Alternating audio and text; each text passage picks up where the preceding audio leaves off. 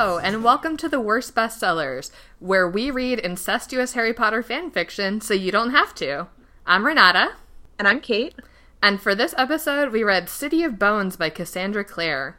Joining us to discuss this overwrought YA fantasy novel is Nicole, writer and secretly Kait's cousin. But don't tell Kait. Hi, everyone. Hi, Nicole. yeah, it's much too early in the podcast for us to reveal secrets like that. You have to do a shocking reveal halfway through after Kait's already in love with you. First, we have to heavily hint at it in like every other scene. so, yeah, City of Bones. This book is something, but is that indeed. It's a definite long something. Um, and we'll before we jump in to talk about the book, we're going to talk a little bit about um, the author Cassandra Clare, and I'm going to turn that over to Kait because I actually can never. I've tried to read the whole backstory be- behind Cassandra Clare's like rise and fall from fandom power, and every time I try to read about it, my brain just like shuts down. I'm like, oh, what, what? So you you try. um, so we've like obviously we've read a couple books and we've talked a lot about other books um, on the podcast that started their life as fan fiction and various authors who used to be fandom authors and things like that. And there's a lot more than you would think. And I think the reason that Cassie Clare stands out is that she wasn't just a fan fiction author, she was a notorious fan fiction author. There even people who weren't in Harry Potter fandom knew her name because all of the drama around her was so pervasive that you couldn't help but but watch along like it was a train wreck. I'm also going to interject. I think another reason is that a lot of people maybe wrote fan like um what was it? E.L. James wrote as Snow Queen Ice Dragon or something, but Cassie Clare just wrote as Cassie Clare. Like I don't. Well, she wrote. She did have an LJ name and a pen name that she used, but. But didn't it? Did, okay, I guess I always heard of it as Cassie Clare. Yeah, like uh, Cassie Clare is also a pen name, and that was how she started being known. Like she had a different LJ name and a different name on fanfiction.net, but Cassie Clare was the pen name she had chosen for herself and kind of went by that. And when she um, moved into doing uh, profic, she just kept the same pen name with like a slight alteration. Like Claire is spelled differently, and it's full Cassandra now, but like obviously it's it's the same thing. So I'm just going to touch upon the four major things um, surrounding Cassie Clare that are probably the reasons why uh, when you say her name in front of friends you have in fandom, they hiss. Um, Cassie Clare was a Harry Potter BNF um, BNF stands for big name fan, and the big name fans are the people that everyone knows, everyone reads their stuff, everyone wants to be their best friend. And a lot of times, like, they'll get their own sub fandom around them of people who are fans of theirs even more than they are fans of the source material.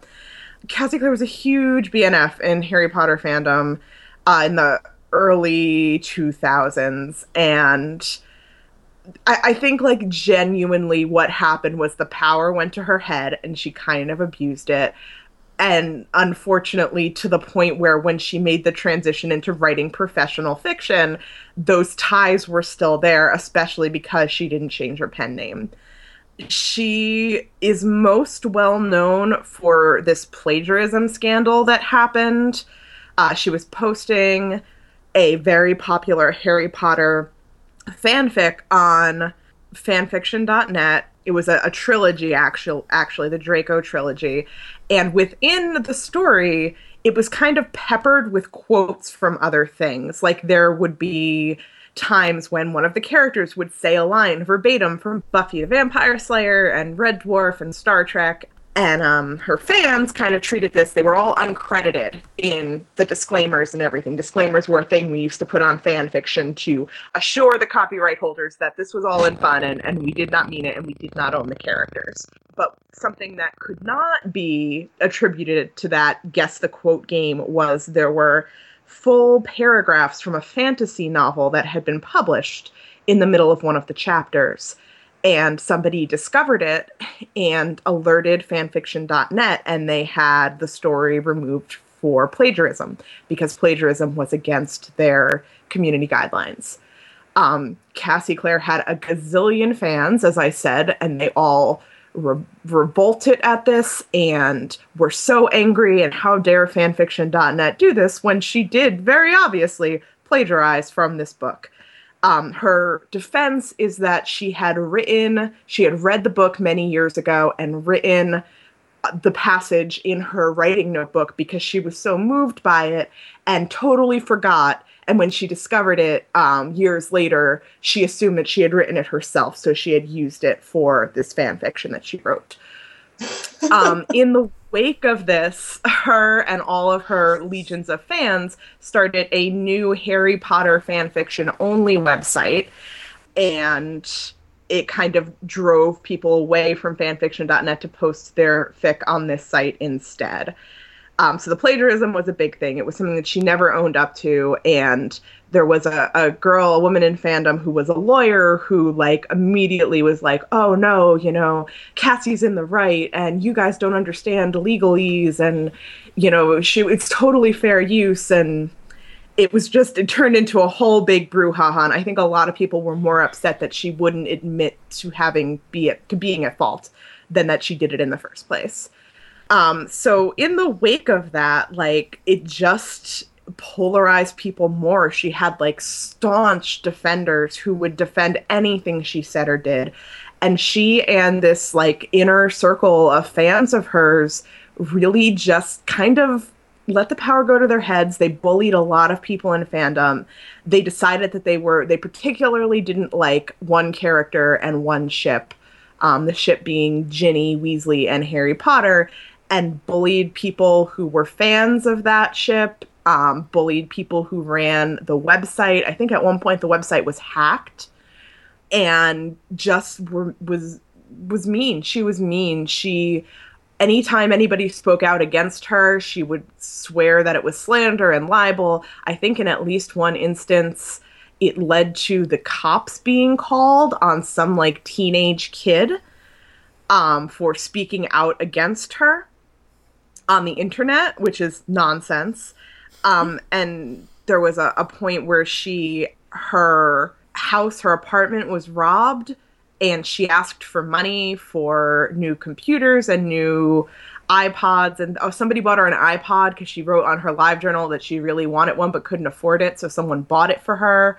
Just like weird kind of power abusive things that went on there was one more that I thought of. Oh, there was a charity after um, she raised all this money to buy her and her roommate and her boyfriend new laptops after their apartment was broken into a girl contacted her asking her to plug um, I think it was her mother's cancer charity. And essentially, like, she and her inner circle bullied the hell out of this girl over it, claiming that it was wasn't legit and that she was just trying to like glom on to Cassie's success and everything. It was just not nice. It was middle school, but from adults who should know better and on like a really massive scale. Um, and eventually she kind of started to pull herself away from that. There was this whole other um, drama that happened with a woman who lied about a lot of things trying to get into her inner circle, and I think that was kind of like the the realization that she was in deep shit and she was making people do bad things in order to gain her favor, and she kind of uh, fell away from that after that. She was also really weird with the Very Secret Diaries, which was a Lord of the Rings thing that she did that got very very popular that she um had problems with people parodying and stuff. That's primarily what I know her from because I mean obviously I like Harry Potter but I was never really in the Harry Potter fandom because it was just overwhelming to me. But I had seen those very secret diaries and like most people listening to this probably have seen them. It's like in retrospect now they're not even like that funny but at the time i think because there wasn't as much like humor now i think it would be like one quick thing that would be on the toast or something like that but because there wasn't so much other like humor of that sort on the internet. I don't know, it really blew up, but it was just in the vein of the. It was sort of like Bridget Jones's Diary, but for all the Harry Potter characters, or not Harry Potter, um, Lord of the Um, Rings. Lord of the. Rings. Yeah, it was like Aragon's. Um, Aragorn's not We're all the nerds sorry. are so mad at us. so mad at us. It was Aragorn's like secret journal that he kept during Fellowship of the Ring, and it was like just like very over the top humor. Which now, like, because I definitely laughed at it. I definitely. Um, I was in Harry Potter fandom, but I was in a, a different part of Harry Potter fandom.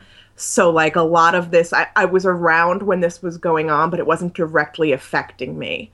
Yeah, Ah. I, I've always been on the outskirts of fandom, but I remember hearing about when all this was going down. And unlike Renata, I actually I've never read the Draco trilogy. I was a bigger fan of uh, the Very Secret Diaries, but I remember in Harry Potter fandom when like all this was sort of going on, and I was just like, "Ooh, I'm glad I'm not anywhere near that." Yeah. It was and like from from all accounts from what I can see now, like eventually she got her shit together, she stopped being a dick, you know, went on to have a professional publishing career, whatever. I don't falter, it's fine, but like it was there's a lot of bad blood and there were people who I know who were personally hurt by her who still like can't even stand to hear her name um, because of like the type of cruelty that, and especially like to kids. A lot of people were kids. Like I was a teenager when this was going on. A lot of the people involved were teenagers, and it's just mean to act like that towards other kids or people who are younger than you. Wait, how Uh, old is she? I thought she was like our age. She's a little older than us, I think. I'm gonna look that up. Um, I have to say, uh, I I feel kind of sympathetic toward her just because I know when I was a teenager on musical theater message boards, like I know in retrospect that I was just like a huge dick to people, and it was just kind of like, oh, this is a place where like I know more than somebody, and like whatever, and I have maybe like more social capital here than I do in high school. And so like it's hilarious to be a dick to people on this message board. And now I'm like, oh what the hell? Like, um, you know and I, I think I don't think I was on the scale of Cassandra Clare, but I Yeah, no one ever bought me an iPod. No, yeah. But I was an asshole. I was absolutely an asshole as a kid. I'm still an asshole. Like I try really hard to be better now than I was, but I'm on a fucking podcast where we make fun of books that we don't think are very good. Cassandra Clare is 41 years old, and her real name Okay. is Judith Rumelt. Wait, really? Apparently, Whoa! According to Wikipedia. okay. Yeah, I knew she was a little older than we were. Um, for the record, we're all about thirty. Yeah, Yeah. so I mean, like that's that's pretty much. We we can link in the in the um show notes, in the footnotes for this episode, like some of the places where you can read about this because the internet never forgets. So a lot of this is still chronicled on the internet. Back in the day, there was a website called Fandom Wank. Their their main cause in life was to find people who were just being radically mean, over dramatic, overreacting, and kind of mock them. Um, not I not I think to be cruel, but more to point out when people were completely overreacting to fandom. I mean, like obviously there were parts of it that were cruel, but it, it was definitely like a here is the man who invokes his wife, the horse, and things like that. Um, so there's there's a lot of records of all of this stuff as it happened, and you know I, I definitely like as an adult looking back at it. Like I said, she never hurt me personally. I think she probably made some bad choices that she was old enough to know better, but I can't really hold too much against her because God knows I would never want anyone to read my live journal from when I was 16 years old. So That's why that shit is locked. legit. Hell yeah. Um, okay, so that's who Cassandra Clare is, but let's now talk about what she has done. oh, what she's done. And what she has done is write the Mortal Instrument series, starting with book one, City of Bones, which we read. Yeah.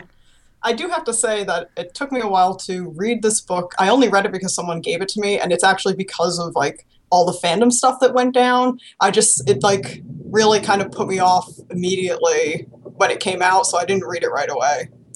I read it. Um, this is the second time I've read this book. Uh, I read it a few years ago, just because this came out in 2007, but it is still really popular. I have one of my library's copies, and I'm looking at it like I need to withdraw this because it's falling apart. It's been read to death.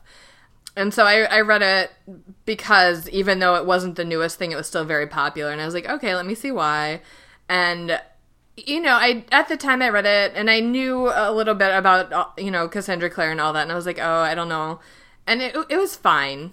It was a fine book. I didn't love it, but I read it, and I was like, I can see like why this is so popular, especially with like a certain type of teen girl mainly, and uh, upon my reread, I had basically the same reaction. If anything, I like it more now. Like I was saying with Modelland, I think that reading so much stuff for this podcast has really shifted my bar of like, what's a bad book? And now I'm like, this is great. Like, I'll give this three I, stars on Goodreads. yeah, I, I definitely don't think that this is the worst book that you guys have read, but it is one of the worst books that I read. But it's because I don't purposely read bad books in order to do a podcast normally. So. Right. Well, and even without purposely reading bad books, if you don't purposely try to read like all of what's popular in YA, because that's another thing I do just for my job as teen librarian, and so I read a lot of like shitty books for that reason too. Which yeah. is fine. If it makes the kids happy, I don't care. I'll buy more copies of it. that said, that's not the point of this podcast. The point of this podcast is to say like why exactly this is bad because it is bad. It's just not that bad. It's oh, very God. like my my main thought when I was reading it was that it was very derivative. Um, that there was nothing in it that made me like I knew every beat of the story before it happened. All of the characters. I still don't understand every beat of this story. well, she the major, she, the she major, she knew them, but she didn't necessarily understand yeah. them. okay, okay. you know, like the major, the major beats. Um, I, I figured out pretty quickly, and all of the characters were archetypes that I had seen a million times before, and like strangely, and I was saying this to some friends at brunch today.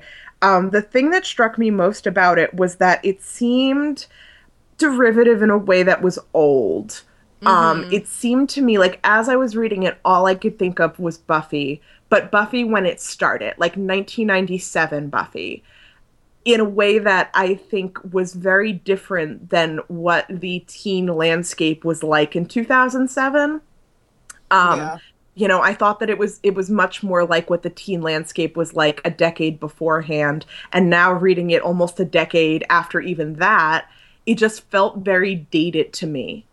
Yeah, that was one of the things I noticed too, was that it just nothing about it felt new or different, even from 2007. So, like you were just saying, I was just like, I've read all these characters and ideas somewhere else done better.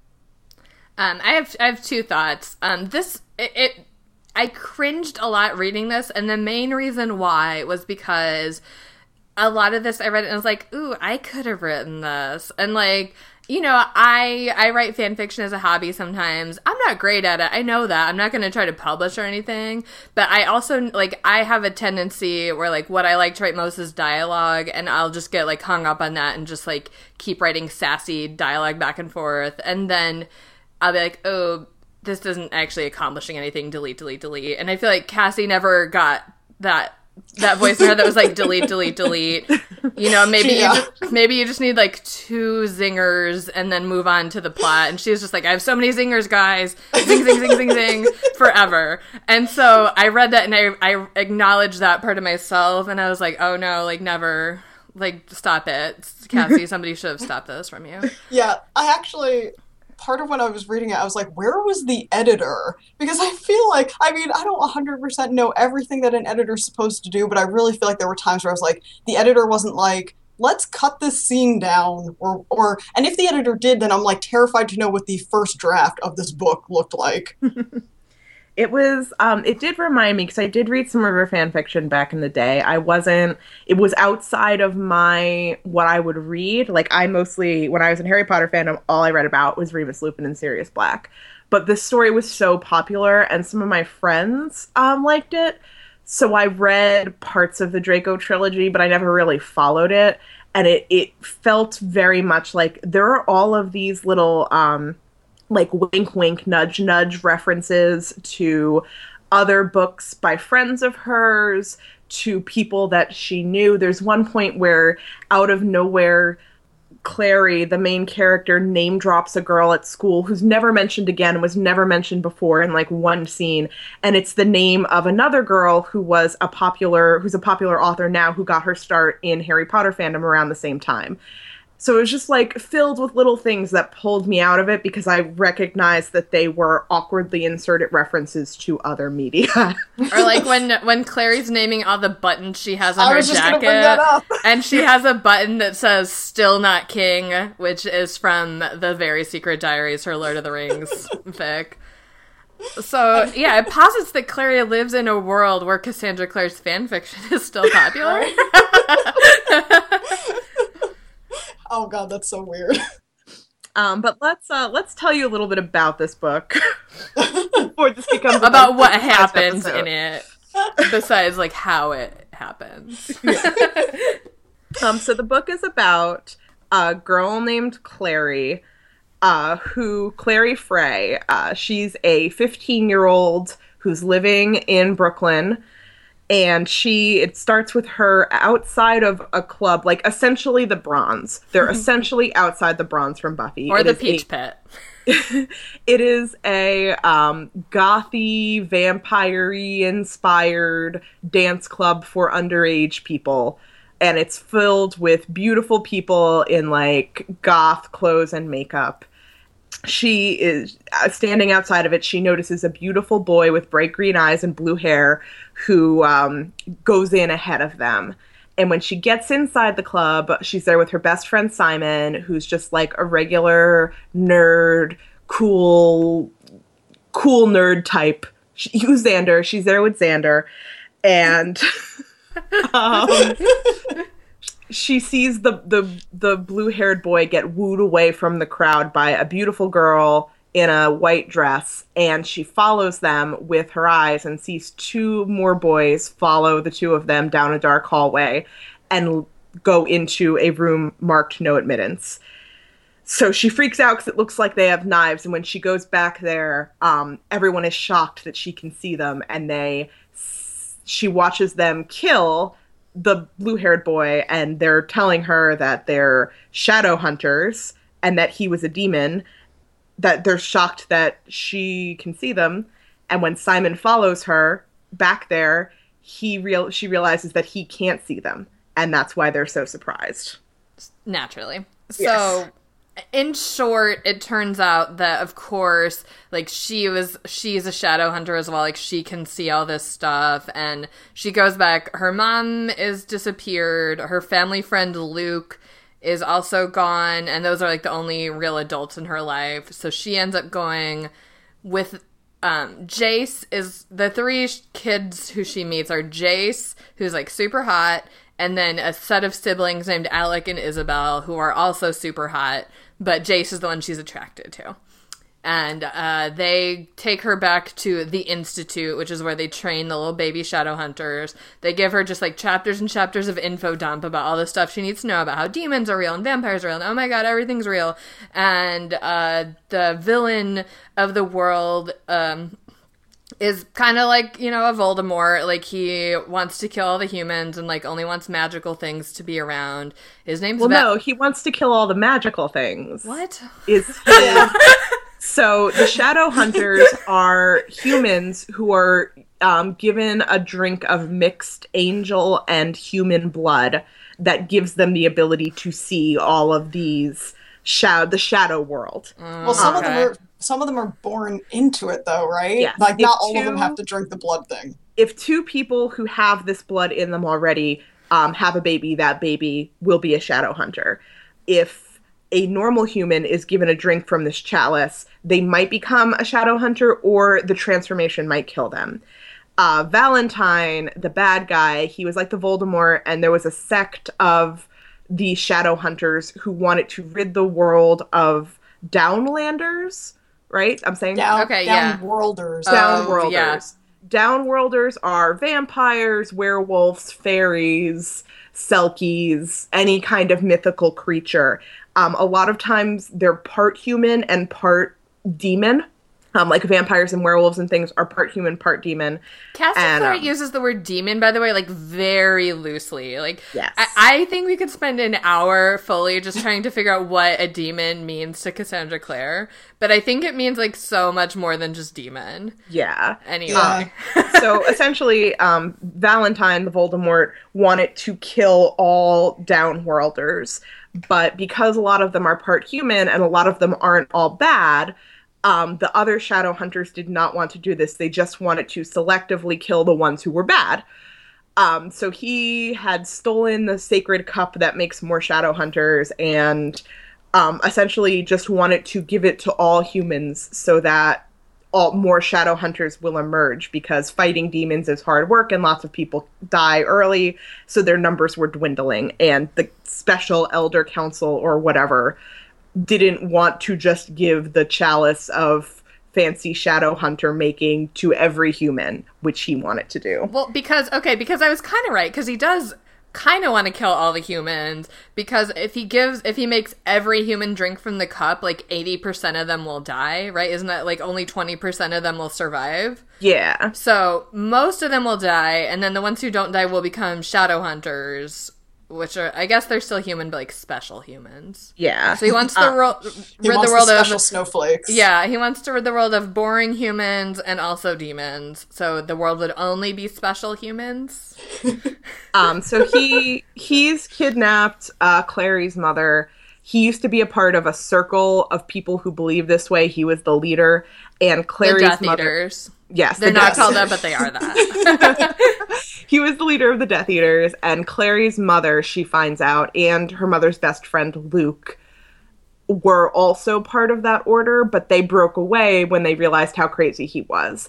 Also, a part of the order was the instructor, the only apparent instructor at the institute where Jace and Alec and Isabelle are learning to be shadow hunters. And he also broke away, as did um, Alec and Isabelle's parents. So, but they everyone was kind of punished for breaking away for being a part of the group in the first place. So they find out that he has he's kidnapped Clary's mother because he thinks that she has this special chalice and Is it, is it called the Mortal Cup? the Or- mortal cup, yeah. Yeah. Okay. Um, so he thinks that she has the mortal cup, so he kidnaps her, and this book is 500 pages long. like literally for the first couple hundred pages, they don't know why Clary can see the shadow world because she's like ignorant to it. And despite the fact that her name, her mother's name is Jocelyn, and she was born approximately around the time that their friend Jocelyn, who was a shadow hunter, magically disappeared and everyone thought was dead. Like, no one makes the connection. Plus, That's and because her, they're all too busy talking. Like no one has time to think about that for two seconds because they're all just talking forever. they're just busy bantering. Yeah. um. And also beyond that, her name was Jocelyn Fairchild, and she changed it to Jocelyn Fray. Like she didn't even change it that much. Yeah. It's very, and it, like they absolutely take this 16, 15 year old girl's word for it. They're like, oh, you know, you. You don't know the shadow hunters, you don't know the shadow world. Like, is it possible anyone in your family could? And she's like, No, my mother hates magic and won't let me talk about fairy tales or any magical related things or keep any of it in the house. Like, that's not a clue. Right. well, and I mean, I guess you could say part of it is that Jace and his bros are like so disdainful of the mundanes. So if they think she's a mundane, then I don't know. I think they weren't that interested in looking that deeply into it. I would think Hodge would have figured it out, but well, Yes. maybe he kind of did because he was he betrayed them. So maybe he was just like whatever, I don't know. fucking whatever. Yeah, That's how can't- I feel. can't- I can't Yeah. remember when Hodge says that he suspected something. I feel like it was it was late though. It's like before he says this before they went to go get the cup or something. But I'm like, dude, you should have figured this out a lot sooner. Like Mhm. I figured it Jocelyn out way sooner, Jocelyn is not a very common name, right? I feel. Yeah, it's not even like she started going by Joe or something. Still Jocelyn. Just Yeah. whatever. Also, Luke Luke was Lucian, and nobody figured that out either. I Yeah. know. Um, also, Luke's a werewolf. I forget if we said that, but he is. So they're essentially like they're on this quest to first find where Clary's mother was taken, and then eventually, once they figure out Valentine has her, to find this mortal cup so that they can trade it for her mother in a move that never would have really made much sense. And I don't know why Hodge went along with it, except that I guess it turns out that he's betrayed them. He's always been loyal to Valentine. His curse, which I actually I do have to give Cassie Clare props for this. Um, so because he was on Valentine's side, his punishment is that he's chained to the institute. He can't ever leave it. And he especially Not a literal change, just like magically changed. yeah, like magically, he's not allowed to leave the institute, including going back to the home country of the Shadowland people. Um, and he's really broken up about it. But I did think that that was a clever way to get out of the usual how will we allow these teenagers to do things without adult supervision? Like, he literally can't follow them. Um, so I, I will give her props for that. That was clever. Okay, so then, then it turns out that Valentine is Clary's dad, but also is Jace's dad. So they're siblings. No, They've already kissed. They've Yes, they've already all- kissed. um, there's like all this stuff where um, Jace talks all the time about his father was killed when he was 10 and he's going to get revenge against the people who killed his father and da da da da da. And it turns out that Valentine killed Jace's father and Jace, or killed the man Jace thought was his father and that man's son, and then essentially took his place and raised Jace as if they were this other father and son. and also was kind of like a fucked up dad too. Like Jace loves his dad, but it when you hear about the things that Valentine did as a dad, you're like, oh, okay, like this is an abused child who just like has kind of been clinging to this. I would imagine his feelings get sorted out more in further books, but I don't care to read them Yeah. Um, because so- because at You- first you Valentine. you're like very optimistic about this. I'm not. I'm not. I don't think. well, so because at first when Jace sees what Valentine looks like, because he's always heard Valentine's a bad dude, but he's never like seen a photo and been like, "Oh shit, that's my dad." Um, so he, he they're like, "Oh, Valentine, boo!" And then he sees the guy's face and he's like, "Dad." And then at first he, it seems like he's going, Jace is going to betray all his friends for his dad Valentine, but then he's like, "No, that's fucked up. I'll like, you know, help you, Clary, because if if Valentine like."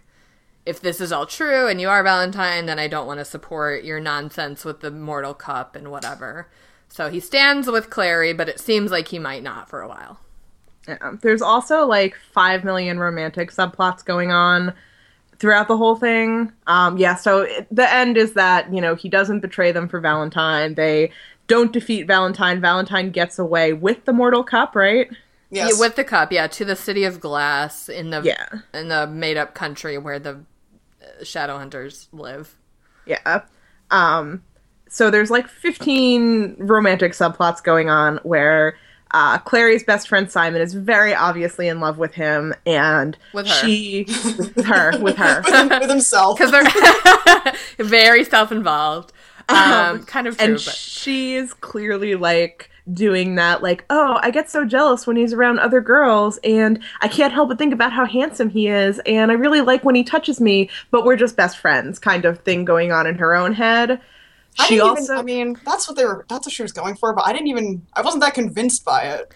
I think Uh, anyway. yeah, I read it as more like I don't even think she's supposed to like him so much as like she realizes like oh Isabelle likes Simon like what the hell he's not hot oh wait is he oh I don't know what I like I think Yeah, it's it's more very- like recognizing that other people find him to be attractive and maybe even being jealous that she would lose him as a friend maybe i don't know i did kind of read it as the you know oh i've realized now that i have feelings because of jealousy thing especially in the coffee shop. There's a part in a coffee shop where they're hanging out like before all the the action of the book starts and a girl comes up and is like oh my god is that guy single? Like can i go out with him? And she's like really upset about it but she kind of realizes that to be a good friend, she needs to tell him that this cute girl thinks that he's cute.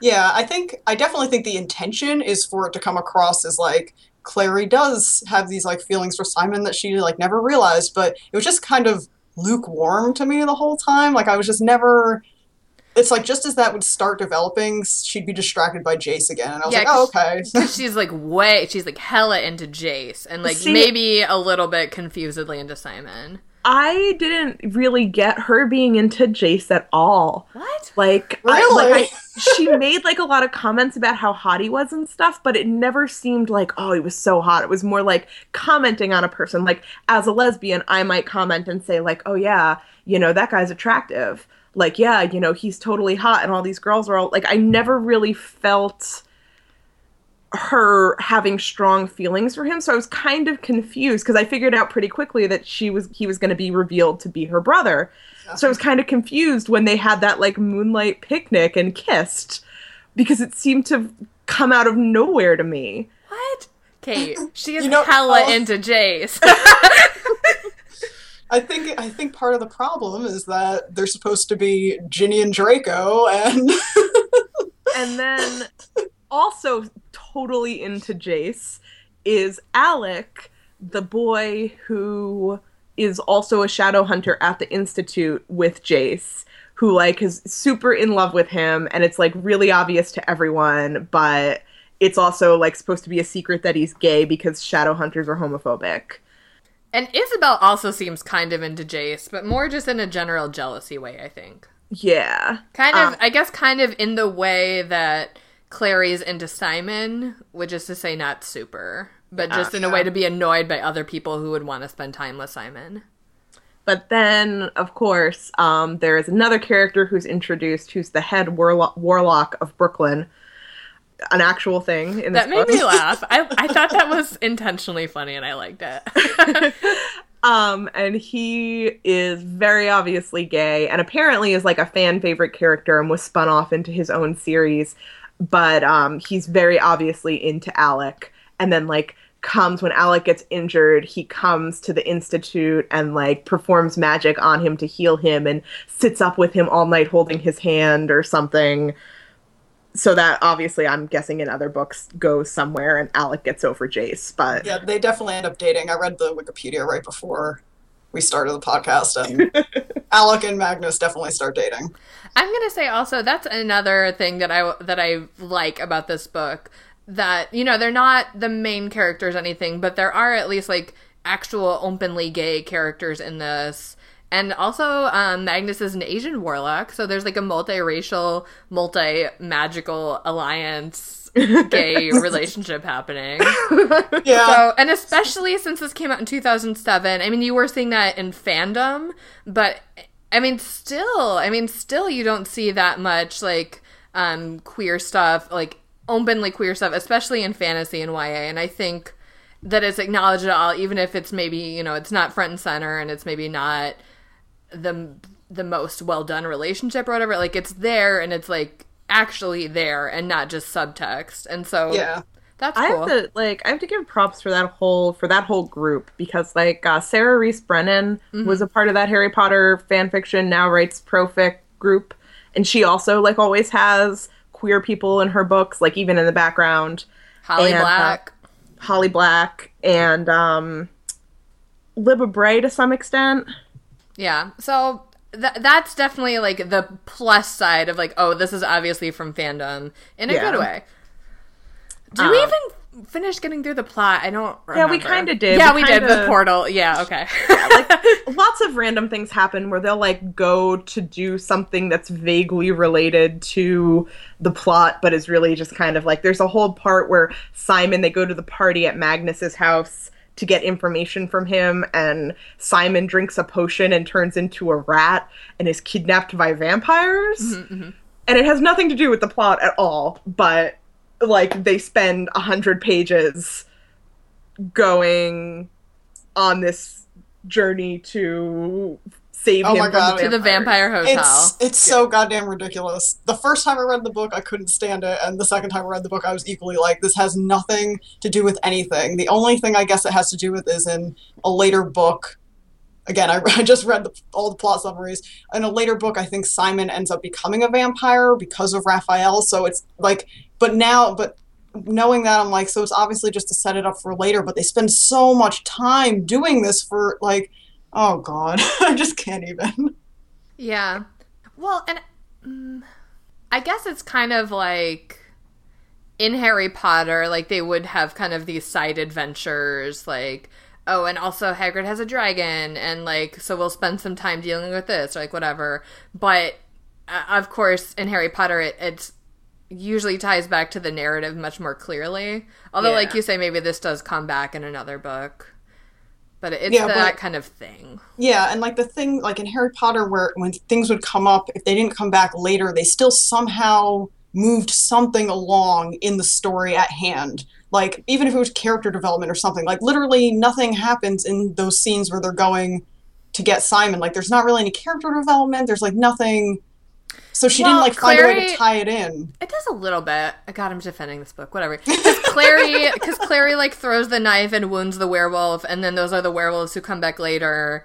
But so it's a little bit like her being like, "Oh yeah, I can kind of be a badass, but not really." And then also introducing these werewolves who come back later, and the vamp. Anyway, like whatever. It, we can all like- agree she spent way too long on it. Yeah. Yeah. And just as like a total sidebar, as someone who has some experience with throwing knives, it is really freaking hard to throw a knife on your first try. And like, it's, I was just like, really, really though. So just putting that in there. I want to know more about your knife throwing experience. no, you don't. I'm terrible at it. But like, is it like just for fun, or like, are you a vigilante? well, I can't tell you that. Mm, of course. we'll talk later. uh, okay. Is there any other like major point we want to address before we go into our dramatic readings? Ugh, I don't know. I have so many points, but don't- it's really just that like the pacing in in the book.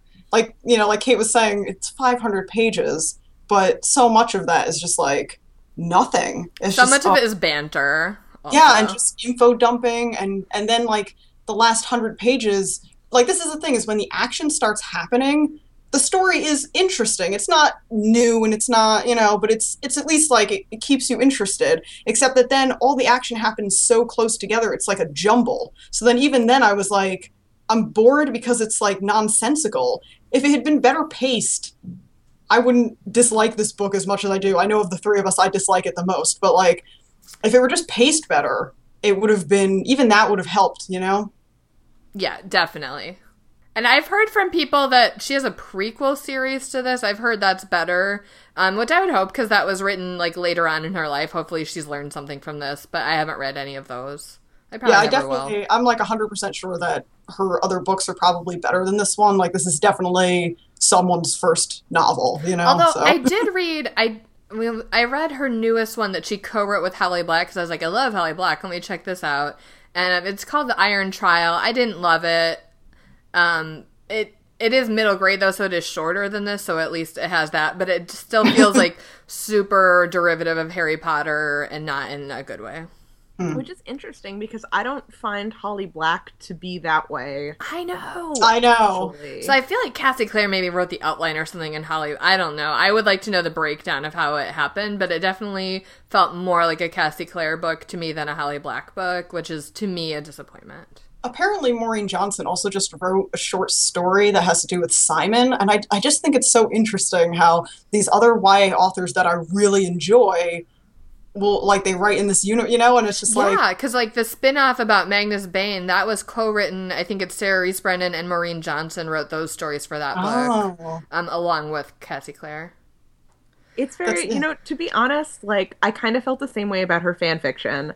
That it was, it wasn't bad. It was mediocre. It was fine, and I didn't understand why people were insane about it. And I, I do feel like she is friends with so many YA authors who I love and respect and who I think are great writers, and I don't understand how she has this crazy fan base and like has all of these other authors who love her and love her work. And I just don't personally see the appeal. You know what Yeah. it was? You know what it was? I bet that Cassie Clare was bitten by a radioactive Amanda Palmer. she has Amanda Palmer disease. okay, that's solved. Let's move on to dramatic That- readings. That's the only logical explanation.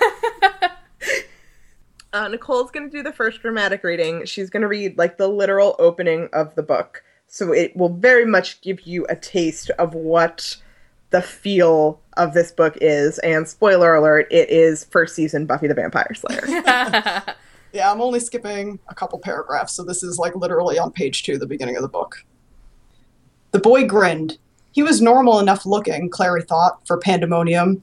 He had electric blue dyed hair that stuck up around his head like the tendrils of a startled octopus, but no elaborate facial tattoos or big metal bars through his ears or lips. I'm a vampire hunter. He pushed down on the wooden thing. It bent as easily as a blade of grass bending sideways. It's fake, foam rubber, see?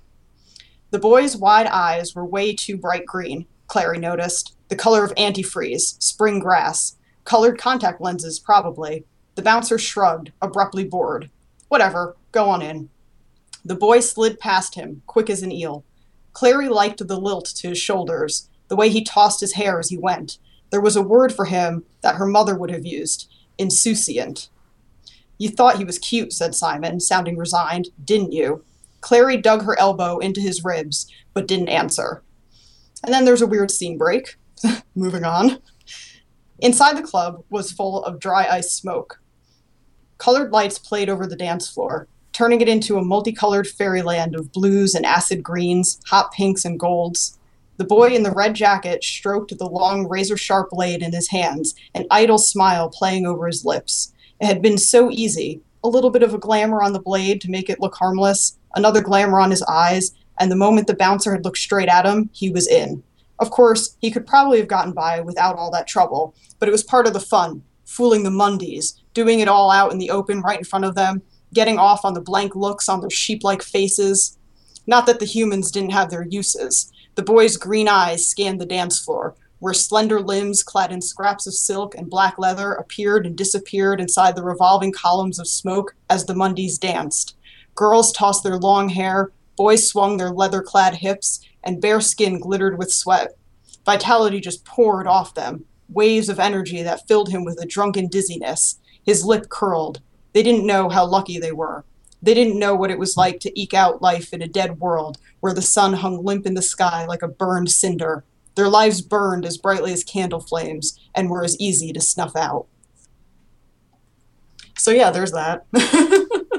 yeah, so that's we mentioned this a little bit, I think, but it throughout the book there's these occasional weird shifts of point of view for like no reason or no apparent like acknowledgement. It's not like oh, this is Clary's chapter and this is Jace's chapter. It's like the whole book is Clary, except for a few paragraphs occasionally. Yeah. And there are sometimes like scene breaks. Like, you know, you'll be reading a book and they'll switch to a different location or they'll jump forward in time and they'll put like three little stars or some sort of, sort of flourish on the page. Um, they'll have those like literally mid scene um, in this book. In fact, I think there's one in the next dramatic reading we're going to do, but it will literally be the same scene, the same location, the same narrator, the same train of thought, but there's a, a section break. yeah.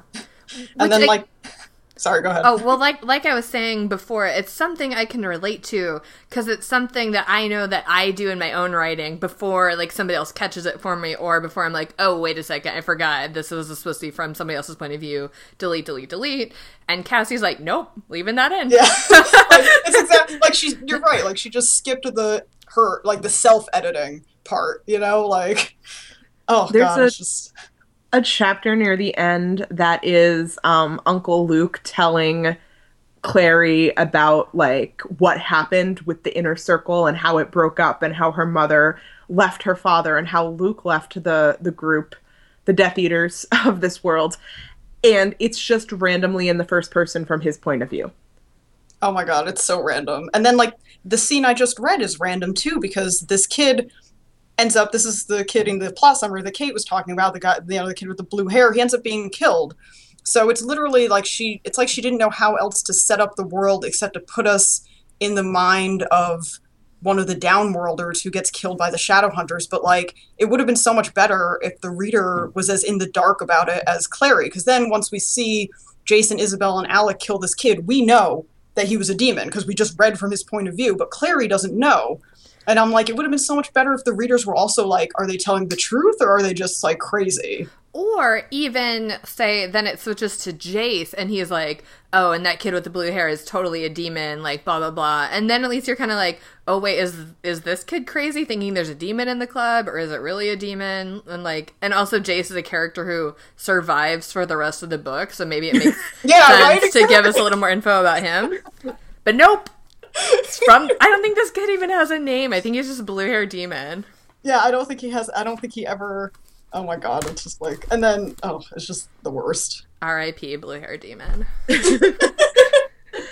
Um, Nicole and I, the next dramatic reading, Nicole and I are going to read some bits of info dump, which is another thing um, that Cassandra Clare likes to use dialogue to get all the exposition across in just like huge chunks.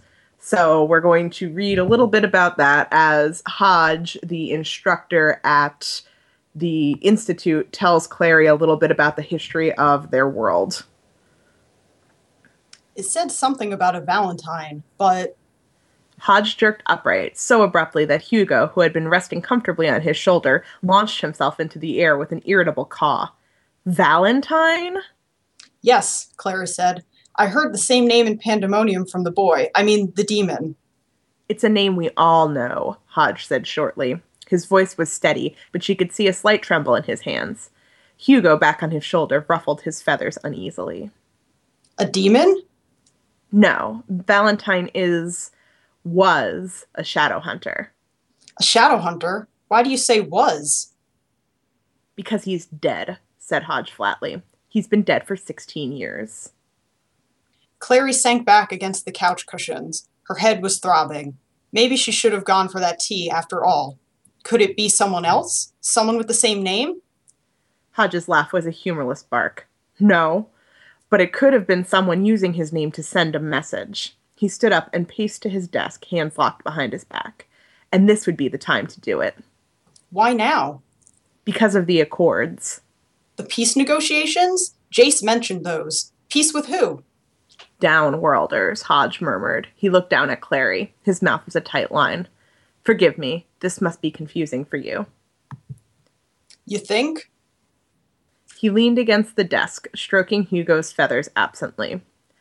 Downworlders are those who share the shadow world with us. We have always lived in this uneasy peace with them. Like vampires, werewolves, and. The fair folk, Hodge said. Fairies. And Lilith's children's Lilith's children, being half demon, are warlocks. So what are you shadow hunters? We are sometimes called Nephilim, said Hodge. In the Bible, they were the offspring of humans and angels. The legend of the origin of shadow hunters is that they were created more than a thousand years ago, when humans were overrun by demon invasions from other worlds.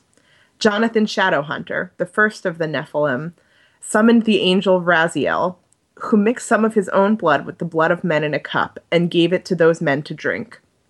Those who drank the angel's cup, the angel's blood, became shadow hunters, as did their children and their children's children. The cup thereafter was known as the Mortal Cup. Though the legend may not be fact, what is true is that through the years, when shadow hunter ranks were depleted, it was always possible to create more shadow hunters using the cup. Was always possible?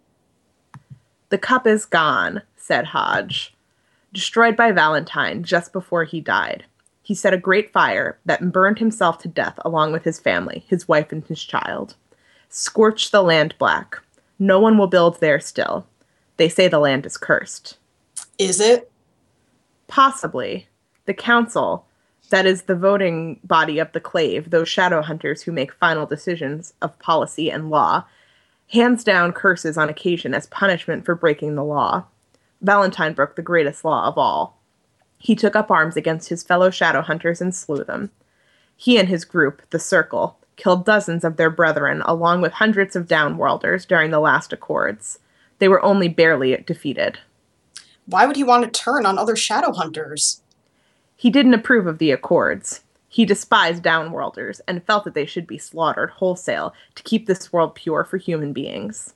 Though the downworlders are not demons, not invaders, he felt that they were demonic in nature, and that was enough. The Clave did not agree. They felt the assistance of downworlders was necessary, and if we were ever to drive off, drive off for good. Who could and who could argue, really, that the fair folk do not belong in this world when they have been here longer than we have? Did the accords get signed? Yes, they were signed. When the downworlders saw the Clave turn on Valentine and his circle in their defense, they realized shadow hunters were not their enemies. Ironically, with his insurrection, Valentine made the continuation of the Accords possible. Hodge sat down in the chair again. I apologize. This must be a dull history lesson for you. That was Valentine, a firebrand, a visionary, a man of great personal charm and conviction, and a killer. Now someone is invoking his name. But who? Clary asked. And what does my mother have to do with it? Hodge stood up again. I don't know, but I shall do what I can to find out. I will send messages to the Clave and also to the Silent Brothers. They may wish to speak with you. So we didn't actually edit anything out. I know sometimes we just do dialogue only when we do these. That is how this was written. Just pages of dialogue with said Hodge, said Clary. Hodge sat down, interspersed with it. And and the chapter doesn't end there either. There's like still a little bit more info dumping after that. Also, Kait, I totally have to ask you for a second. Did, did you make up the name? Was it Jonathan Shadowhunter? Because that is not in my version of the book. Like there were certain parts that you read that were almost completely different. I guess that they edited them later. Maybe uh, mine is the um the Kindle version, but I did not make up a single word that I read. Because like I I almost like started cry laughing when you said that. no, I literally Jonathan Shadowhunter, the first of the Nephilim. oh my god. I can't like mine mine just says a warlock summoned the angel Raziel, but when you said Jonathan, I thought you were like bullshitting me. Like I thought you Oh my god, no. I guess in later editions when she wrote more, you know, this is why I never post works in progress of fan fiction because sometimes you need to edit things and go back and change them. yeah, seriously. Oh my god, it's really Jonathan Shadowhunter though. Legit, I will take a screenshot and I will send it to you. oh my god, yes, please. anyway, that that is a thing that happens in this book. Uh, so our next dramatic reading, um, and last, unfortunately for you, if you want more of this delightful dialogue, you'll have to pick up the book. Our last one is right before Clary and her friends go to Magnus's fabulous vampire party, um, and we chose this because it it caps it captures a lot of the dialogue overkill and like especially the banter, and it describes some of the like very hand wavy magic that's happening. So for this one, um, Kait will be Clary, um, I'll be Jace, and Nicole will read the roles of both Isabelle and Alec because they don't say as much. Keep up, said an irritable voice in her ear. It was Jace who had dropped back to walk beside her. I don't want to have to keep looking behind me to make sure nothing's happened to you. So don't bother. Last time I left you alone, a demon attacked you. Well, I'd certainly hate to interrupt your pleasant night stroll with my sudden death. He blinked. There is a fine line between sarcasm and outright hostility, and you seem to have crossed it. What's up? She bit her lip. This morning, weird, creepy guys dug around in my brain. Now I'm going to meet the weird, creepy guy who originally dug around in my brain. What if I don't like what he finds? What makes you think you won't? Clary pulled her hair away from her sticky skin. I hate it when you answer a question with a question. No, you don't. You think it's charming. Anyway, wouldn't you rather know the truth? No. I mean, maybe. I don't know. She sighed. Would you? This is the right street, called Isabelle a quarter of a block ahead. They were on a narrow avenue lined with old warehouses, though most now bore the signs of human residence. Window boxes filled with flowers, lace curtains blowing in the clammy night breeze, numbered plastic trash cans stacked on the sidewalk. Clary squinted hard, but there was no way to tell if this was the street she'd seen at the Bone City. In her vision, it had been nearly obliterated with snow. She felt Jace's fingers brush her shoulder. Absolutely. Always. She looked sideways at him, not understanding. What? The truth. I would. Jace! It was Alec. He was standing on the pavement, not far away. Clary wondered why his voice had sounded so loud. Jace turned, his hand falling away from her shoulder. Yes. I think we're in the right place. Alec was pointing at something Clary couldn't see. It was hidden behind the bulk of a large black car. What's that? Jace joined Alec. Clary heard him laugh. Coming around the car, she saw what they were looking at several motorcycles, sleek and silvery, with low slung black chassis. Oily looking tubes and pipes slithered up and around them, ropey as veins. There was a queasy sense of something organic about the bikes, like the bio creatures in a Giger painting. Vampires. It looked like motorcycles to me, said Simon, joining them with Isabelle at his side. She frowned at the bikes. They are, but they've been altered to run on demon energies, she explained. Vampires use them. It lets them get around fast at night. It's not strictly Covenant, but. I've heard some of the bikes can fly, said Alec eagerly. He sounded like Simon with a new video game. Or go invisible at the flick of a switch, or operate underwater. So, a, a few more things that this book highlights. Um, demon energies. We don't know what that is or like why that makes sense, but whatever. And then also like describing it as looking like a Giger painting. Like Clary is constantly making these like really pretentious, just like Western History 101 references to things. There's a moment where she and Jace bond over the fact that she recognizes a Blake poem. Like it's very much there's like a Tumblr post that's been going around where it's like every YA novel, and it's like the boy drops Romeo and Juliet, and the girl's like, "You you like Shakespeare?" and he's like, "Yeah," and then their eyes, and it's like very that like they have this like huge boner for each other for both knowing like basic like tenets of Western Western Civ. Good for them. Oh yeah, and then this yeah the hand wavy magic thing is just she spends so much time like info dumping other things that I didn't realize that she had apparently, I think one of you said, written prequels. So it's like she spent so much time on the backstory, and I was like, just write the prequels. You obviously want to do that, so just do it.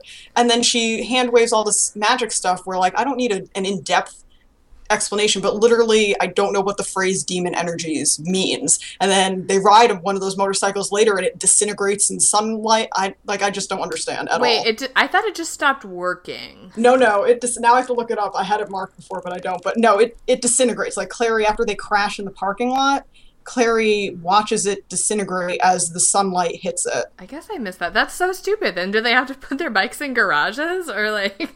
I, I, guess, co- that- like I think I think they found it covered with a tarp, so I guess like a tarp is sufficient. I don't oh, know. Okay, that sounds like hard to manage on the streets of Brooklyn. it's Brooklyn. exhausting. Well, they park them on the roof, Kait, because they're flying motorcycles. Oh, right, right, right. That's even worse. right, in direct sunlight all day.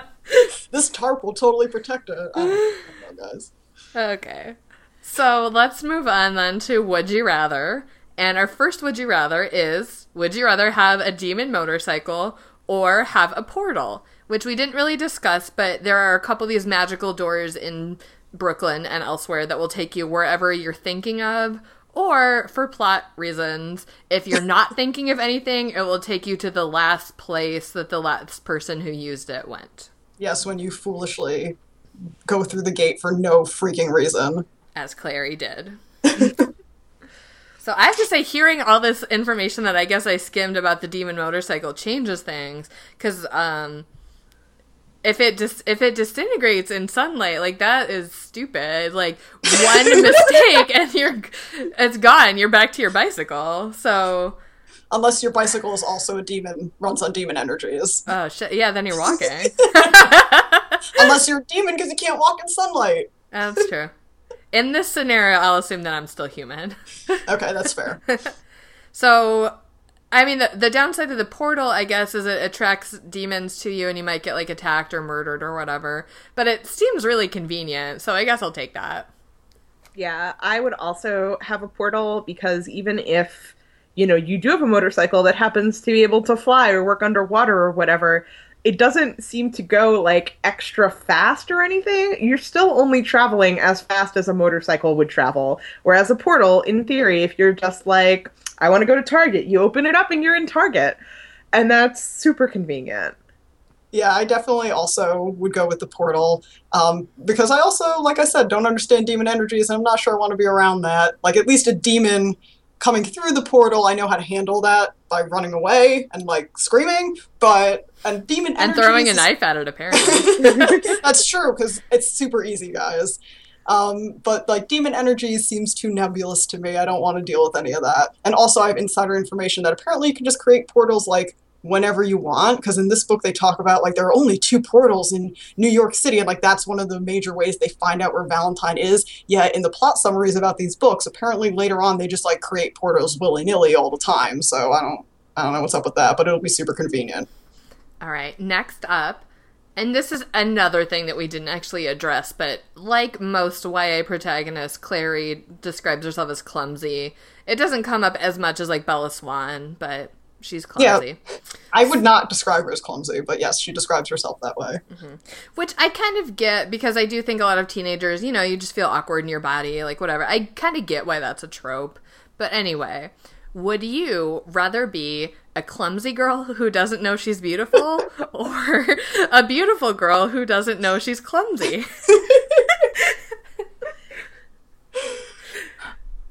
Hmm. My mental image, by the way, of the beautiful girl who doesn't know she's clumsy is totally Jon Hamm's character from 30 Rock, who just like he's terrible at tennis, but nobody, everyone lets him win just because he's so handsome. So I think it is that scenario, and I also think that I would pick that because that sounds pretty good. yeah, I also would pick that um, because I'm already pretty clumsy, and I think that being beautiful and not knowing I was clumsy would be like a really good beginning to a rom com, which I'm up for that. I actually am going the opposite. I think I would rather be a clumsy girl who doesn't know she's beautiful because if I'm legit clumsy, like not just feeling clumsy but not actually that clumsy, like if I'm legitimately clumsy, I feel like if I'm aware of it, I can prevent myself from like falling down the stairs or, you know, it seems like there's more hazard involved if you don't know that you're clumsy. So I'm definitely going, I'd rather be aware of clumsiness, I think. but if you're beautiful, people will catch you. But if I, it, but other people apparently would think I'm beautiful even though I don't know it, so hopefully someone would catch me anyway. That's true. The important thing is we're not ugly. Yes. Yeah. I mean, if Modelland taught me anything when you guys were describing it, I definitely do not want to be ugly, no matter what. Mm-mm. Yeah, that's another thing that um, you know, you probably were able to infer is that Clary thinks several times about how she's so plain looking compared to her mother who's beautiful, but then Isabelle gives her a makeover before they go to a party and she realizes that she really is beautiful. OMG. yep. Okay, last up. Would you rather be trapped in an attic with your sexy brother or be a shadow hunter with your sexy brother? Um, I'm gonna choose Shadow Hunter because A, I wouldn't need to be trapped in a space, and as I do actually have a brother, like I don't know, being trapped in an attic would probably get awkward. Um, and also, you know, we would have free rein to go basically where wherever, and we would have like cool Shadowhunter powers, and we wouldn't necessarily have to see each other a lot uh, you know, kind of like now where I was eating breakfast half a mile from where my brother lived today and didn't even call him. Um, I mean, I I get along with my brother. I'm not attracted to him sexually, uh, unlike unlike some people, Clary. Um, that said, I mean, I being trapped in an attic sounds pretty terrible, no matter no matter what. Although being a shadow hunter, like you you could die. It sounds pretty harrowing. I'm not like a very heroic person. I've never thrown a knife. it's super easy. I guess I could learn though. Um, so I, yeah, I, I guess I'll also choose to be a shadow hunter. I mean, you could be like a librarian shadow hunter like Hodge. Oh yeah, or like the oh. Silent Brothers. Yeah. Totally stole my. That's what I was gonna say. I was Oh, gonna say I would totally be a shadow hunter because apparently you can also just like choose to go into exile or be in the library all the time, so you wouldn't necessarily have to be like out fighting all this you know the scary things all the time but then like kait said you can just not be around your sexy brother and have that temptation all the time either so it's like the best of both worlds so i would definitely be a shadow hunter with my sexy brother also ps spoiler alert they don't actually end up being siblings so Oh yeah, you mentioned that before. Could you just tell me how does that happen? I have to tell you, I was reading the it was the Wikipedia plot summaries, so maybe some of it is in uh, you know Wikipedia. So, but I have to tell you, I I couldn't make sense of most of it. But at one point, I think in the third book, because I didn't, there were like six, which I didn't realize. Um, There's a lot. yeah, so I think it, I only read up to like the third or fourth plot summary, but I think it's in the third book where Jocelyn wakes up. All this other stuff that I don't understand. Wait, she's been in a happens. coma for that long? Yeah, I assume yeah. that would get resolved in the next book. I'm pretty sure it's in the third book that she wakes up. Maybe I'm Are wrong. we sure? Because now I'm just thinking of her as like Buster Bluth, like she's just faking it to get away. she's like, this seems like a lot of work. I'm just still in a coma, guys. Bye. I mean, I don't blame her if she's faking it, but I'm pretty sure. But I don't. And then some, all these other characters are introduced that like, I, so I can't even. But one of them at some point, or Valentine at some point, someone tells Jace and Clary that they were actually experiments done by What? Valentine, and then also. Jace supposedly has demon blood, so he's sort of like Sam Winchester from Supernatural for a little while. But then I don't remember if it's Jocelyn or someone else who says that Jace actually has angel blood and he's actually the son of somebody else that I guess Jocelyn, you know, had a relationship with. So there's Jocelyn there's no- fucked an angel. I have no, I don't know. I don't know if that's what it is or if he was some. I I have no idea. Like I said, I couldn't make sense of most of this. Whoa. I Um, wonder if I wonder if that wasn't why if that wasn't the retcon because Jonathan Shadowhunter yeah, like like but that, I Wait. think that's what- the name of of the guy who's his father, though. I don't know. I have no idea. I don't really know. But basically, he ends up having angel blood instead of demon blood. And there's this other character named Sebastian who's introduced, and he is actually Clary's brother. Like he's the, I don't know. So, but yeah, Jace ends up not. So it's like she. So does she end up with with Jace like romantically in the end? I think so, but like I said, I didn't actually read to the last book because I literally like it got so cra- like I couldn't make any sense of it. I was like, I feel like I'm I'm gonna like die if I keep reading this. Like my brain is just gonna stop functioning. So I only read through the third book, but Jace actually dies at the end of the third book, and then What? she gets some special wish where she can bring him back to life. So she does, and then someone else asks her if she wants another wish or something. She's like, I already have everything I need. So I think they end up together. Wow. Yeah, it's it's real crazy, guys. cool, cool. Um, okay, well, let's move on to our reader's advisory, where we would recommend things to um, read in addition to or instead of this. And I mean, we all have a lot because why, like some other ones, like with Michael Crichton, it's like I don't even know. I don't read adult thrillers, but I think all of us do read a lot of YA fantasy, so this is kind of our jam. So I'm excited to recommend some other books for you guys to read. And I'll Um, I'll start actually because I'm excited. And we've already, I've already name dropped Holly Black like five times, and I'm going to continue to do that and say that honestly you should read everything Holly Black has written, except maybe the book that she co-wrote with Cassandra Clare. but um, my favorite personally by Holly Black is the Curse Workers trilogy, and that I think is similar to this, especially in having kind of like a snarky, hair, um, like dark hero type. Although Holly Black, unlike Cassie Clare, can banter. Can, I'm sorry, can edit her banter down to where it like doesn't interfere with the plot. But um, then I think her tithe books and her some of her other stuff is maybe more um, and like the darkest part of the forest. Her more fantasy books are a little bit more in line with the whole like shadow hunter business. But anyway, just just read Holly Black. She's great. Yeah also i mean also by holly black um i felt a lot of similarities with um the coldest girl in cold town in the first opening scenes of this book where they're at this weird vampire worshipy club. And it kind of deviates from there as coldest girl in cold town is a vampire book and this is more general fantasy but like i definitely felt strong connections there um with those two. And um you know, also obviously Harry Potter um, is one that I imagine everyone's already read, but there's a lot of um, blatant similarities between Buffy and Harry Potter and uh, this book.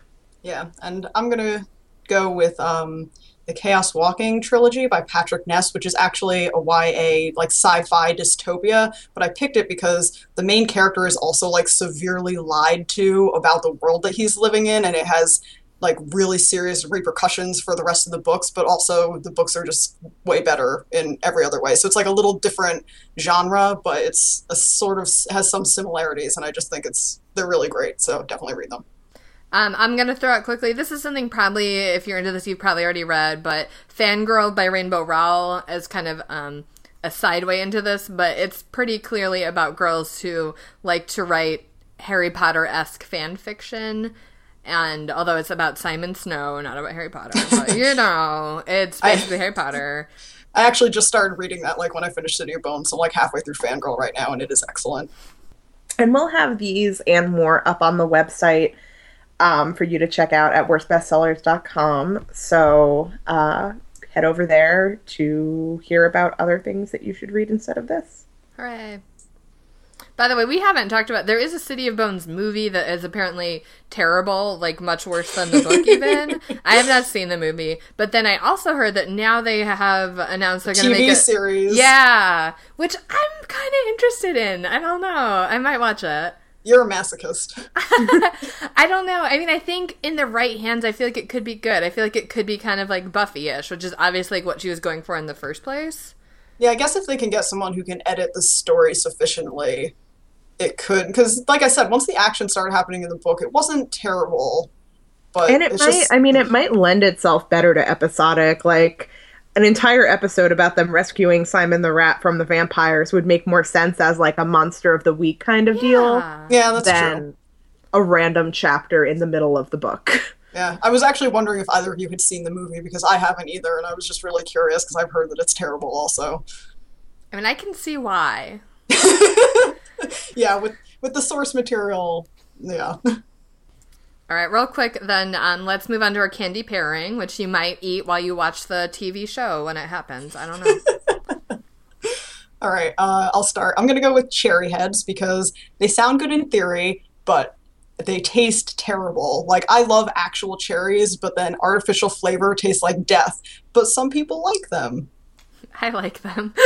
Sorry. I'm not offended. Um, I'll mine is um you know the the Bertie Bott's every flavor beans jelly bellies um a because they're obviously derivative of Harry Potter and then b they're not like as good as you would think the actual like literally magical candy would be but and some of them like are actually gross but overall it's like a fine fine candy and I'm gonna go with generic like supermarket brand M and M's because they're fine. Uh, they're not good, and you don't want to go out of your way to get them, but they're fine. There are worse things to eat. I wouldn't serve them at a party, but if I was stuck with them on a desert island, at least they would sustain me. Yeah. Again, I do think that we should uh, start making mock covers for these books with our our review. I am definitely in support of that.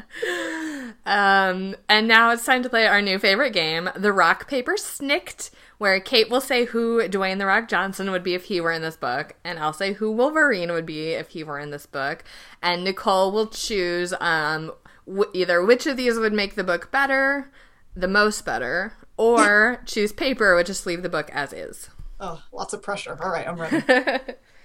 okay. If The Rock was in this book, he would be another shadow hunter at the Institute, another one of their tutors, because it actually seems really weird that they only have one teacher.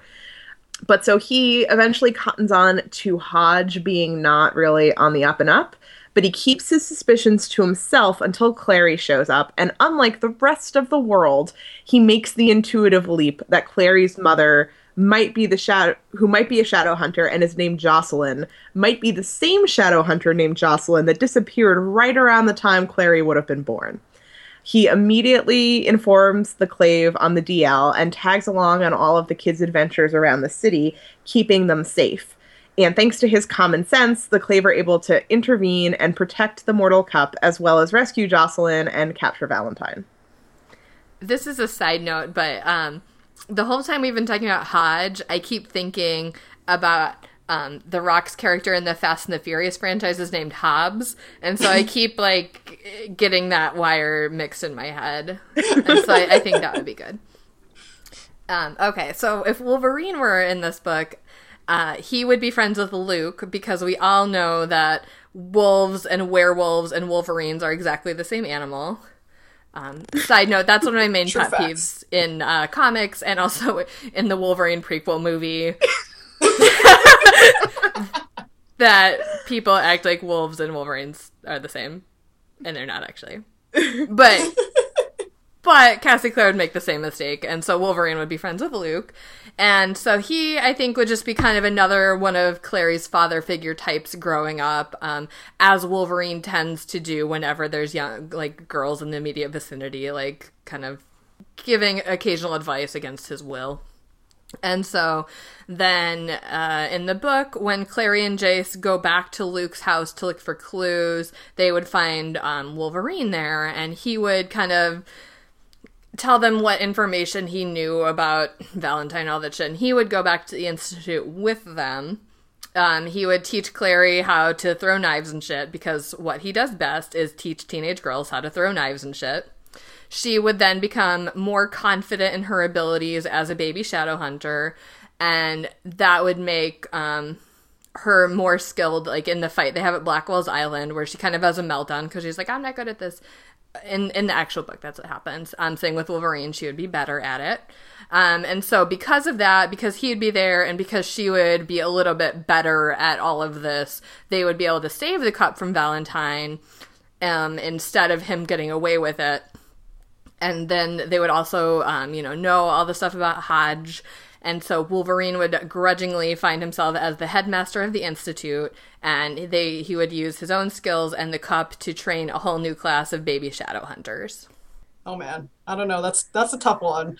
Uh, I am sensing a theme in the Wolverine ones though, where he eventually becomes the headmaster of a bunch of teenage girls. i mean he's so good at it I'm, I'm totally into it. It's cool. And I mean, and that scene would, you know, that alternative would also explain why Clary's so good at throwing knives. But I think I have to go with The Rock because I feel like that would improve the book to the point where it would make it shorter as well, because he would just be like, listen, let's cut through all this info dumping. I figured this out. Let's go handle it. And I can really appreciate that. Yay. so Kait is the winner this time around. solid i There are very rarely losers in the rock paper Snikt. it's That's true. That's fair. everyone wins um, okay the moral of the story what do we think guys I think that the moral of the story is that lying your kid, lying to your kid to protect them from the possible forces of evil that might discover them and come for them at any moment is probably a bad idea. I agree. but I also actually have two morals real quick. If you're an aspiring writer, you absolutely do not want the first novel you write to get published because you think you do, but then that garbage is out there forever. And as we saw when Kait was reading that one scene and I was blown away by all the changes that were made, it's really hard to retcon something that's already been published, so beware. And then my actual book related moral is don't go clubbing because it will ruin your life. and i'll say that rich magical supremacists are the worst Solid morals. It's true, yes. And uh, now we'll move on to Duarte's Corner, where I give my cat Duarte the opportunity to express his thoughts and feelings about the book.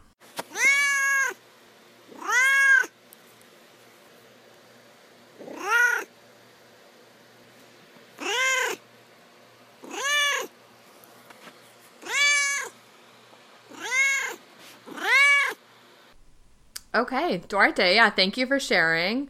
Um, I agree that you know the the whole thing with the rat that could have been resolved much quicker if they had had a magical cat involved. You're right. That's true. And they actually already have a magical cat, Church. They totally should have utilized him more. I agree with that. Also, Yeah. real quick, I just have to say, Duarte, my cats are huge fans of yours. Aw, he's blushing. okay, um, so humans, any closing thoughts? Uh, I'll start. Just don't just don't read this book, guys. Seriously, read the the recommended ones that we have on the website. They're so much better. If you haven't read Harry Potter, just just read that. Just watch Buffy. They're so much better.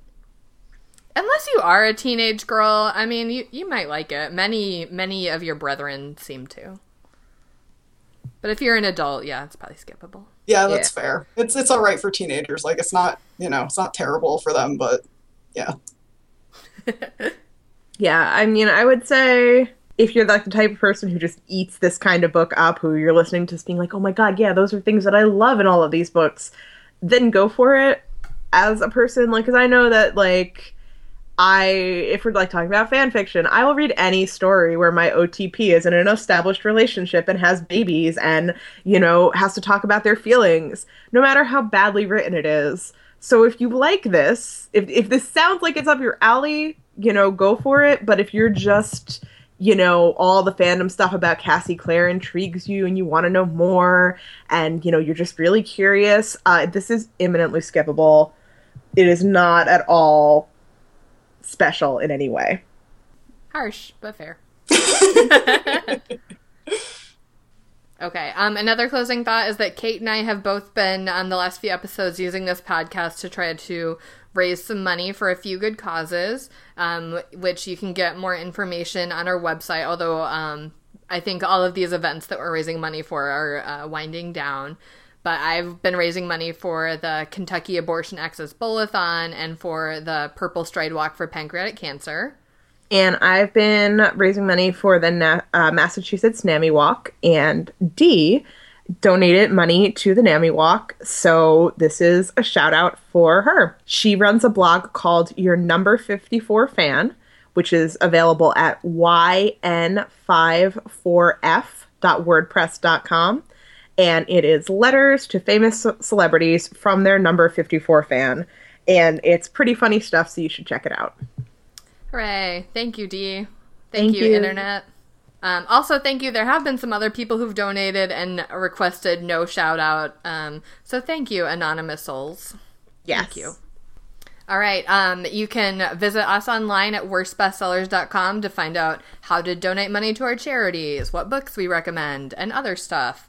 You can subscribe to us on iTunes and Stitcher. Um, please rate and review us there. It'll, you know, it'll help all the magical creatures find us that need to know that they're being hunted.